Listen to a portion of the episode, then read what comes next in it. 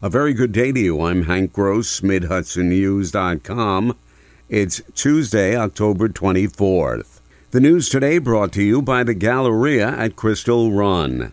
Governor Kathy Hochul yesterday said a formal thank you to the 200 first responders who rushed to the scene of the September 21st bus crash on Interstate 84 in Slate Hill that claimed the lives of two women.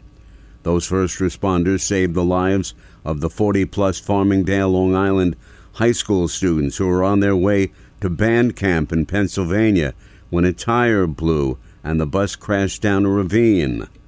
But I have no doubt, I look upon all of you, that there are people, mostly the students who are alive today, because of your actions in those early, most pivotal moments.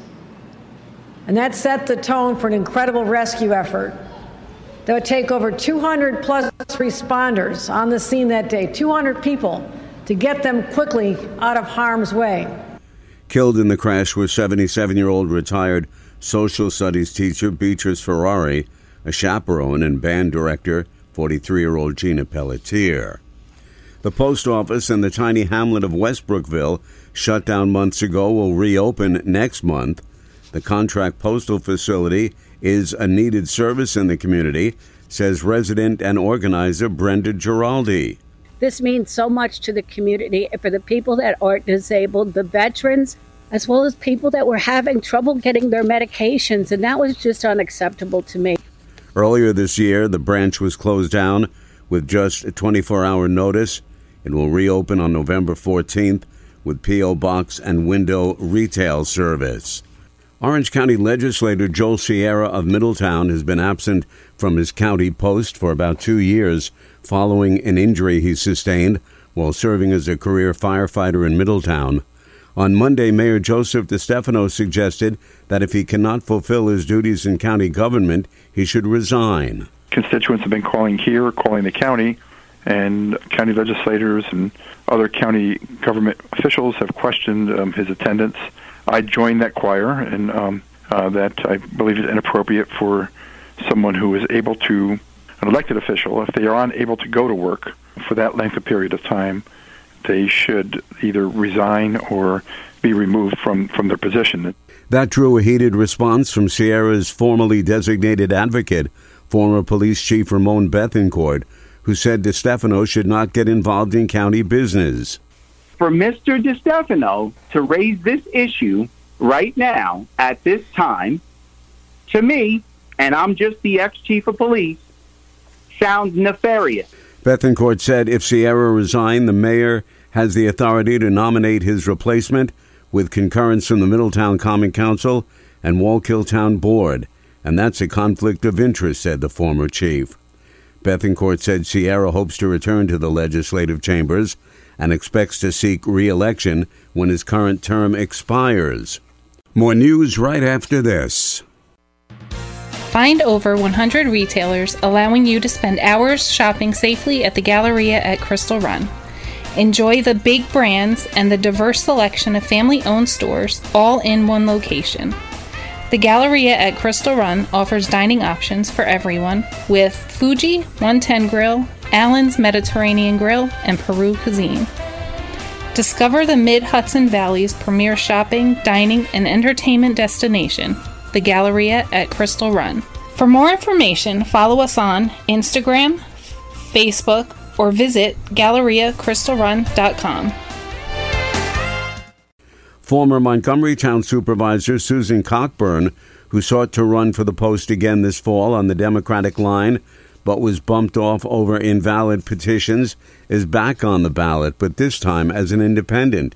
She will be running against Montgomery Village Mayor and Orange County Legislator Stephen Brescia, a Republican.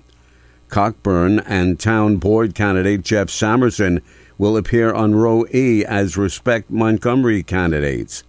She says the independent initiative aims to tackle issues that transcend party affiliation like the unchecked establishment of large warehouses and neglect of critical infrastructure projects, her words. A warrant search of a business in the city of Middletown, Splash Infused, that sells tobacco and related products turned up almost 100 pounds of vegetative marijuana, 3,000 other edible marijuana based products, marijuana vape cartridges, packaging material, and associated paraphernalia. Police have arrested Kenneth Ortiz, 31 of Middletown, an employee there. The driver of a pickup truck was rushed to Westchester Medical Center yesterday after his vehicle crashed over a guardrail on an elevated section of Interstate 84 as it crossed over the Wallkill River in Maybrook and careened into the water where the vehicle landed upside down. The incident occurred around 8 a.m. State police say the man was the only occupant in the vehicle. An early morning accident on the southbound thruway in the town of Woodbury claimed the life of the driver of a passenger vehicle, state police said. Troopers said a preliminary investigation determined the crash involved a tractor trailer and a passenger vehicle that was stopped on the right shoulder and re entered the roadway into the path of the tractor trailer. The village of Millbrook Police Department has been forced to borrow a rig from the fire department to use as a police cruiser. The police department's only patrol car is believed to have been damaged during a multi town police chase last week. The cruiser is expected to be out of service for an extended period of time, leaving the department without a vehicle. Police brass have borrowed a pickup truck from the Millbrook Fire Department to use as a police vehicle.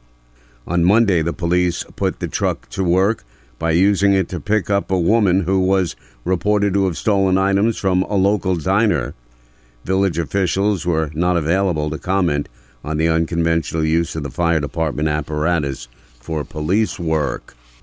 Bard College's approximately 110 service and maintenance workers in its building and grounds and environmental services departments, represented by Service Employees International Union, Local 200 United, voted overwhelmingly Monday to ratify their contracts, ending months of negotiations with the college administration and averting a potential strike by the 60 building maintenance and ground workers.